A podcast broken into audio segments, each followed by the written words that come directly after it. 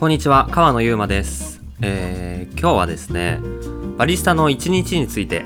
紹介していきたいなと思うんですけど、皆さんはどうですかね、お店、コーヒー屋さんとかで、オープン前とか、オープン後とか、あとは一日を通してバリスタがどんな仕事をしているかとか、どんな一日を送ってるかとかって、まあなかなか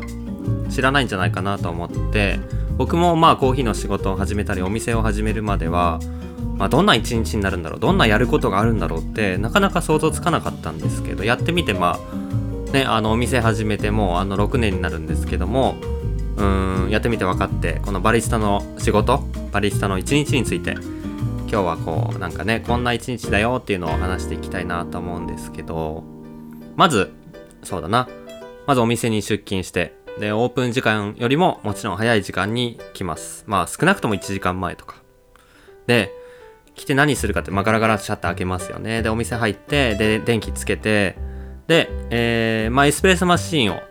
温めるんですけども、まあ、基本的に最近のエスプレッソマシーンはタイマー機能ついててめっちゃ優秀で、何時に勝手にスイッチオンになって、何時に勝手にスイッチオフになるっていう機能があるんですよ。だから、朝来たらもうマシンに電源が入ってて、だからオープン、オープン前の最初のシフトの人が来る1時間前とかにはスイッチオンになるようになってて、で、朝来たらもうエスプレッソマシンが温まってる状況。で、まずそこから何するかっていうと、一番最初にやるべきなのは、えー、味の調整ですね。で、エスプレッソの調整の、えー、仕事が一番こう難しいというか、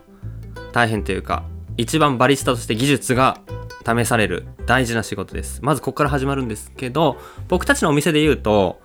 まあ、このエスプレッソの調整に取り掛かる前に、まず毎日必ず扱ってるコーヒー豆すべてをテイスティングするようにしています。なので、まずお店に来たらお湯を沸かすっていうところを始めて、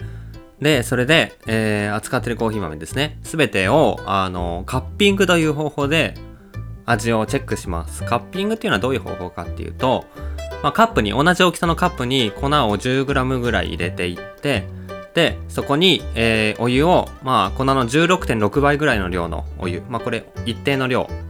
入れていって、まあ、粉にそのままお湯注ぐ感じですね。入れてって、で、あの粉がわーってガスで浮くんですけど、その状態で4分待って、4分後に浮いてるガスをスプーンです沈めて、で、上澄みをすくって口に含むっていうやり方で、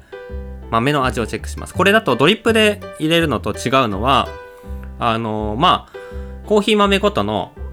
味の違いが、入れ方の上手、下手とか関係なく楽しめるので、まあまあまあまあ、こうやってお店来たらまず、全部の豆を一気にこうテイスティングするんですよ。で、豆のね、あの味も毎日違うんで、焙煎してから何日目とかで全然味違うんですよ。で、焙煎したてはどうしてもフレッシュで香ばしいスモーキーなフレーバーがあるし、古すぎると香りは弱くなってるんで、まあ、僕らで言うと2、3週間ぐらいが実は焙煎してから一番美味しさのピークかなと思ってるんですけど、まあそんなところも今日のコーヒーは何が美味しいかなとか、こんな感じの味だったらこういうところをお客さんに伝えるといいかなとか、そういうのがドリップのレシピに反映されたり、エスプレッソの味に反映されたり。っていうので、エスプレッソの豆とドリップの豆全部並べてテイスティングして、で、その日使う豆が分かったら、豆の味が分かったらそこからエスプレッソの調整をしていくという感じですね。で、エスプレッソも、まあエスプレッソのグラインダーっていうのがあって、そこに豆を入れていって、そこから、まあ、ウィーンって引いて、細かい粉を詰めて、で、はめてボタンを押すと、えーエスプレッソが出てくるんですけど、ドリップの9倍ぐらいのね、濃さで、結構濃いコーヒーなんですけど、まあ、これをまず、上手なバリスタは、上手なバリスタから言うと、まあ、2、3回落とせば大体美味しくなります。なんでかっていうと、最初の落ち方見て、あ、大体この豆の特徴だと、このぐらいの秒数で、このぐらいの落ち方で落とした方が美味しくなりそうだな。で、18g の粉に対して何 g のエスプレッソを出すぐらいの比率が多分濃さ的にちょうど良さそうだなってもう当たりがつくんで、あ、繊細な味だからちょっと繊細なテイストにしようとか、しっかり甘いから、ちょっと重ためのしっかりした甘さにした方がこの豆は魅力が伝わりやすい美味しいエスプレッソになるなとかを、最初カッピング、テイスティングした段段階でもレシピが大体分かってるんで、あとはそれをやるだけ。落ち方が早かったら細かく引いてモカ落とす。細かすぎてポタポタ落ちゆっくり落ちてたら粗くしてモカ落とす。みたいなのをに、まあ、2、3回やれば大体、あ、こんなところが結構目指したかったところだなっていうのが見えてくるんで、それでまあ、パッて終わるんですよ。ただ、まあ、きついというか沼なのは、割とバリスタになりたてのパターン。まあ、この流れは一緒ですよ。ガラガラってシャッター開けて、で、お店に来て、こう、まずお湯沸かして、カップ並べて、全部の目をテイスティングして、じゃあエスプレッソを調整するかってお客さん来る前の、オープン前の段階で、エスプレッソをウィーンと落としていくんですけど、最初は、まあ、なんかこの豆だとどうやったら一番美味しいエスプレッソになるかっていう絵がまあそんな描けないんですよね。普通の濃さのコーヒー飲んで、で、これを一番うまいエスプレッソにした時どんなうまい味になるかってなかなかやってみないとわかんないんで、やる、落としてみる、で飲む、うーん、なんかちょっと違うなでもう一回落とす、やって飲んでみる、ちょっと濃いかなって、これずっとやっていくと全部飲んでるんで、めっちゃくちゃもうエスプレッソ飲みすぎできつくなると思うんですよ。で、まあこれは、あの、まあ飲まなくてもわかるようにならないといけないし、バンバン無駄打ちをするっていうのももったいないんで、まあ、ちゃんと豆の個性をつかんでね、コーヒーの味をちゃんと美味しいとこだけ取り出せるような技術や知識がつければいいんですけど、まあ、そこがね、バリスタがすごい難しいところだし、そこに人が介在する価値がある。豆ごとのいいとこをちゃんと掴んで、それを意思を乗っけてレシピに乗っけるっていうところが、人がね、まあ、なんかオートで決まった秒数で決まったレシピじゃなくて、その日ごとの豆の微妙な変化も感じ取って、すべてマックス美味しいエスプレッソに、まあ、落とし込むっていうのが、朝やってる仕事の超超重要なところです。ここってなんかね、お店行ったらパッてバリスタが、こんにちはって言ってコーヒー作ってくれるから、実はオープン前にそんな頑張って美味しく調整してるんだって気づかないのかもしれないですけど、実はやっていて、それでこそ、店のエスプレッソ、店のラテは、すごい美味しいんですよ。そこがね、お家だとなかなか再現できなくて、なんかエスプレッソのマシン、どんなんがいいですかっていう質問もちょいちょいもらったりするんですけど、マシン買うのってマジで沼で、本当にね、やめた方がいい。本当にエスプレッソマシンとカメラのレンズにはまっていくのは一番危険だと思います。で、いや、まあ楽しいんですよ。その分、僕もやったし、僕もカメラのレンズもたくさん持ってるし、エスプレッソマシンも3台買ったんですけど、まあ気軽にはちょっとこうやって軽々しく、マシン買うといいっすよとは、うん、おすすめできない深い沼がそこにあります。どういうことかっていうと、まあこれ最終的にはこのバリスタがお店で作るエスプレッソってとてもコスパがいいんですよっていうとこにたどり着くための話なんですけど バリスタの1日っていうのがそもそもあるんでね。なんか脱線はしてないんですけどエスプレッソマシンの話をすると家庭用のエスプレッソマシンってまあなんかねアマゾンとかあとは家電量販店とかだったらもう12万で買えるんですよ。でエスプレッソマシンで検索してみてもらえると多分12万で出てくると思います。でうーん何が違うかっていうと圧力をかけて抽出するのがエスプレッソなんですよ。ものすごい普通にお湯をかけるだけじゃ当店お湯が粉を通らないぐらい細かく引いてパンパンに詰められるぐらいあの細かく引いて、まあ、そういう専用のエスプレッソグラインダーがあってそれで細かく引いた粉に無理やり圧力で吸気圧っていう圧力。力にすると200キロ以上の力をここにグーってかけながらお湯をそこに通していくっていうのがエスプレッソで圧力通すから油分とかも溶け込んだりしたりあと濃いコーヒーがそこでできるっていうのがエスプレッソなんですねで濃いからミルクで割ったりするベースになるしそもそもフレーバーや油分も溶け込んでいて、まあ、香りの感度も大きい液体になってるっていうのがエスプレッソの魅力なんですけど家庭用のマシンはそんなにね吸気圧かかんないですなんかメーターついてるかもしれないですけど多分ねあの適当ほん本当にずっと断続的に吸がかかってるとは僕は思わないです試した感じ。まあ、本当はかかってるかもしれないです一瞬は。でも、店の安定的にずっと吸気圧かかってるとはちょっと違う。なので、あのー、そこで一番戸惑うんですよ。圧力あれ弱くね？なんか細かい粉詰めたけど全然一滴も落ちてこないって。もう僕も散々それやりました。粉を店で引いてきて店で落ちるような感じで引いて同じ引き目で家持ってきて家の1万円のエスプレッソマシンに詰めたら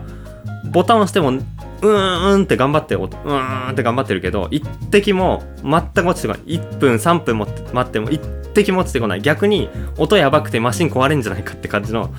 音がしてでまあそれはどういうことかっていうと圧力がまあやっぱり業務用に比べると弱くなってるんですね、まあ、しょうがない。100V であの価格帯で入るものでものすごい強力なポンプはつかないと思うんでで、まあ、そこだから、まあ、じゃあどうやって家庭用のマシン楽しむかっていうとちょっと粗く引くんですね。圧力が弱いけどその弱い圧力でも通るぐらいあのちょっと引き目を粗くして、えー、ボタンを押すと落ちてくれるんですよ。ただ引き目が粗くて圧力も弱いのでお店で飲むような濃厚で香りも詰まったエスプレッソにはやっぱなんなくてちょっとねお湯っぽいというかうーんなんかなんか感動弱いなってっていう感じのエスプレッソになっちゃうんですよね。でまあそれはそれで楽しめて1万円でコスパよく楽しめてすごいいいと思うんですよ。もう本当にそれ素晴らしいことで。まさかエスプレッソを作るっていう体験が12万でできるっていうのはもうものすごいメーカーの努力だと思うんですけどただ皆さんはコーヒーを好きだと思うんですよ。で僕もねなんか圧力が違うということを細かく言ってるんですけどそれはコーヒーがの味微妙な味の違いが好きでうまいエスプレッソがとにかく大好きだから店で飲むようなエスプレッソとか店で飲むようなラテの感動を家で作ろう作ろうって思うモチベーションで、えー、エスプレッソマシンに挑むと弱いんで圧力が。まあなんかねちょっと違うのが出てきてじゃあいいマシン買おうってなるじゃないですか。でいいマシン買おう。じゃあ細かく引いてもちゃんとお湯が通るぐらい圧力安定的にかかるマシン買おうっつって次8万のやつ買ってもまあなんかちょっと違うなってなるんですよね。で最終的にあのー、ちゃんとお店の業務用と同じようなポンプでちゃんと圧力かかってくれるマシンでいうと 100V で動く安いものを含めてもやっぱ20万ぐらいはすると思うんですね。であとはちゃんとそのマシンで細かく引いて落とすって細かく引くってとこに耐えられるエスプレッソ用のグラインダーも、まあ、8万から10万ぐらいはすると思います。で合わせて30万とかがポンポン飛んでいくんででそれに至るまでこうもやもや中途半端にうん次ちょっともう一回りいいやつかなとか5万で買って微妙で8万とかで買ってやっぱ店の味うまいなって言って買うんってなるともうもうほんと沼でしかなくて最終的に見えてるのはもう最初から業務を買うかあのもう2万円ので技術的なエスプレッソラテでとどめとくかの2択で最初から挑まないとダメででそういうマシンを買ったところであのいや楽しいんですよ。楽しいからみんな持ってる人はやってほしいんですけど僕がエスプレッソを愛しすぎてるからがゆえにこんなキモいことをずっと言っててであのお店だと朝バリスタが何ショットも落としてまず、ま、豆をテイスティングしてその豆の状況をつかんであこの香りでこの甘さの感じだったらこういう風な感じのレシピこういうエスプレッソにしたら絶対うまいって言ってそのレシピを追求して調整した上で朝オープンしてるんですよ。そこで注文して300円飲めるエスプレッソがどんだけすごいか。家で同じような調整するだけで豆 100g200g すっ飛んでなおかつそのマシン揃えるだけで何万かなくなって飲むだけってこと考えるとまあお店でバリスタが朝調整してくれてるエスプレッソ本当にコスパがいいなっていうのがこのマシン沼を含めて 言いたいことを伝えたかったなっていう話でまあ話戻るとお店を、ま、ガラガラ開けます。で、テイスティングしてエスプレッソ調整して、あ、今日抜群にうまいエスプレッソできるようになったってなったら、まあ、まあ、店の掃除とかもパッとして、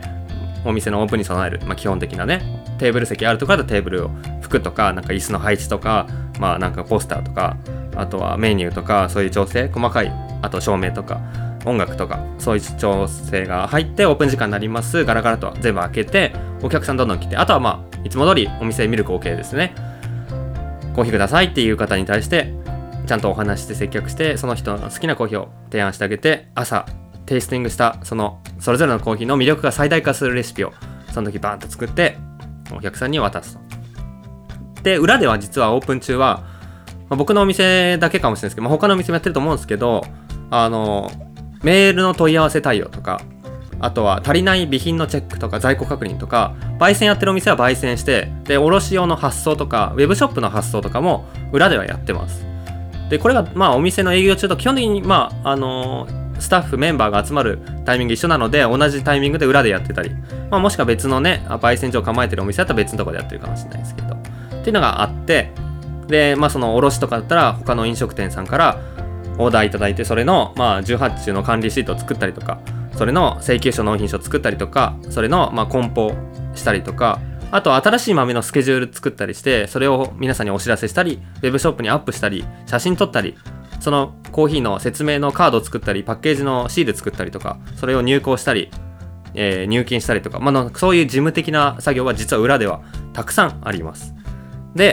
まあ、お店で使ってるカップとかね。あと豆とか。売ってるもの全部仕入れないと使えないので。で結構割れたりもするんですよ。ガラスだったり陶器だったりすると。なのでまあそれも都度発注したりするようなことを裏ではやってます。でまああの大体そんなことを並行して事務的作業焙煎とかの作業とお店の店頭でのドリンク作る接客とかこう並行してやってで閉店時間になります。で閉店時間になった後はまあ基本的にお掃除お掃除タイムでピカピカにしていくんですけどまあ主にはエスプレッソマシンをメンテするっていうこと。あとはグラインダーですね。コーヒー豆を引くグラインダーも豆が粉として詰まってたりするんで、それもきれいにする。で、テーブルもきれいにしたり、床もきれいにしたり、で、焙煎機も定期的に、まあ1ヶ月に1回は少なくともダクトとかになんか、あの、ゴミみたいな、なんかついてるんで、な、なんなんですかね？焙煎機の内側になんかね、綿ぼこりみたいななんかね、多分コーヒーの揮発成分がそこで固まってるんですけど結構ついてるんですよ。であそれで通気悪くなったりするんであの焙煎機のダクトも分解して掃除したりとか、まあ、あとはその営業中にできなかった作業を、えー、そこで在庫確認とか改めてねやったりとかメール対応とかもあの漏れてるものあったらそこでやったりとかあとはその社内とか店舗間の連絡とかも業務連絡そこでやったりとかもしてます。あとはまあ最近だったらうんとまあ店舗複数あるところとか本部とか分かれてるところはみんなでこう定期的にミーティングもしていてあの Zoom とか使ってオンラインでミーティングもしてるんですけどそれも営業後とかにやったりとかいう作業を、えー、閉店後にしてますね。で、えー、まあそこからの作業そんなにないと思います。でえっ、ー、と終了という感じなんですけどこのまあ一日を通してこんな感じで準備して営業してで片付けして終わるっていう感じなんですけどこのどのタイミングで飲むコーヒーが一番うまいかこれ想像してもらうと分かると思うんですけど朝一飲むコーヒーが一番うまいんですよ。でなんでかっていうと朝やっぱりどのお店も絶対豆をテイスティングしてでその日の豆に合わせたバッチリのエスプレッソをオープン前にレシピ固めてるんですよ。今日はこれがうまいからこれでいこう。その朝調整したてのオープン直後のエスプレッソ絶対一番うまいはず。オープン直後のエスプレッソがうまくないかかったらもうもうもうあれです。もうダメです。もう残念。辛い。絶対に一番あのー、オープンに向けて朝一番調整してるんでもちろん営業しながらも絶対都度レシピは調整してますよ。本当にこの味でよかったっけな。今の電気でちょっとレシピ変わったな。豆の落ち方ちょっと変わったなとか調整してるんですけど朝一抜群にうまいエスプレッソあるんであのー、ラテとか、まあ、エスプレッソ単体で飲むのもオープンしてすぐ駆け込みでエスプレッソ飲むと最強にうまいと思います。なんであんな朝飲むエスプレッソってうまいんですかね。うん。まあ、なんでかっていうと、毎朝バリスタが調整してるからっていうのを知ってほしいなと思って、まあ、バリスタの一日を今日は紹介しました。まあ、というので、なんかね、コーヒーを目指してる人とか、いつかコーヒー屋さんやりたいなとか、バリスタになりたいなって人もいると思うんですけど、そうじゃない人も、あお店の楽しみ方として、まあ、ありがたみを持ってもらうわけでも、そんなね、僕はそういうつもりで話してるわけじゃなくて、ただこんなことなんですよ、こういう仕事なんですよっていうだけなんですけど、あの、まあ、特にエスプレッソは、まあ、ドリップももちろん裏で調整してますよ。ただ、エスプレッソが一番天の弱で厄介なんですよ。もうあいつ、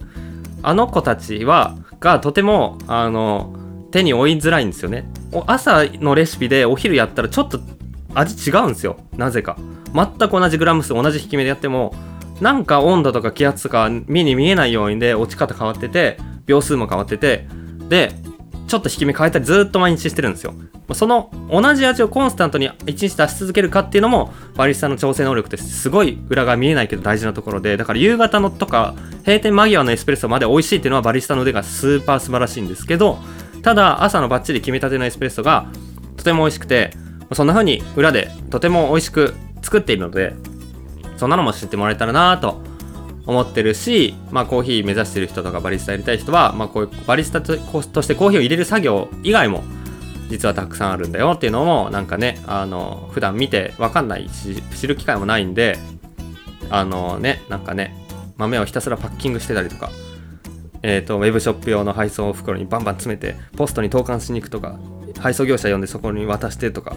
でなんか配送ステータスをウェブ上でこう管理ツール使ってポチポチやっていくとか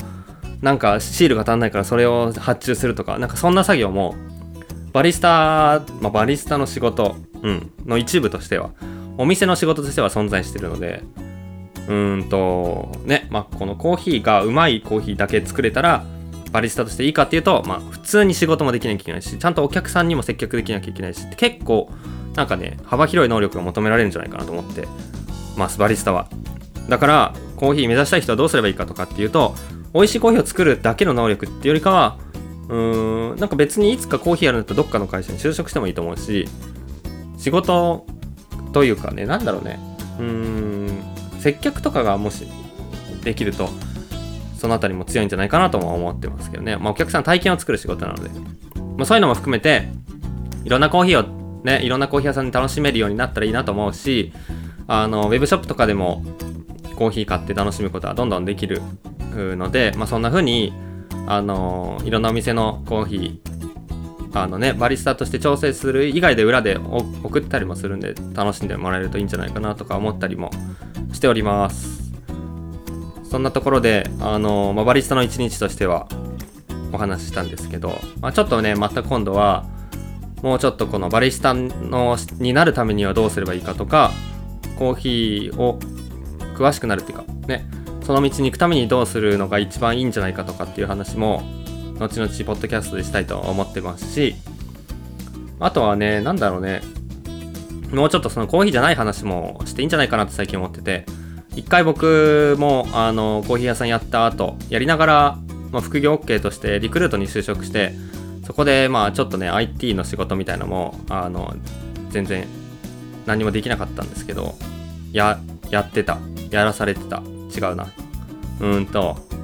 それっぽくやってた。うん。やってた風なのでうんとそんなところのなんかねあのゆるくゆるくそんな話も今後したいなと思ってるので是非これからも聞いてもらえたらなと思ってます。はい。そんなわけで今日はありがとうございました。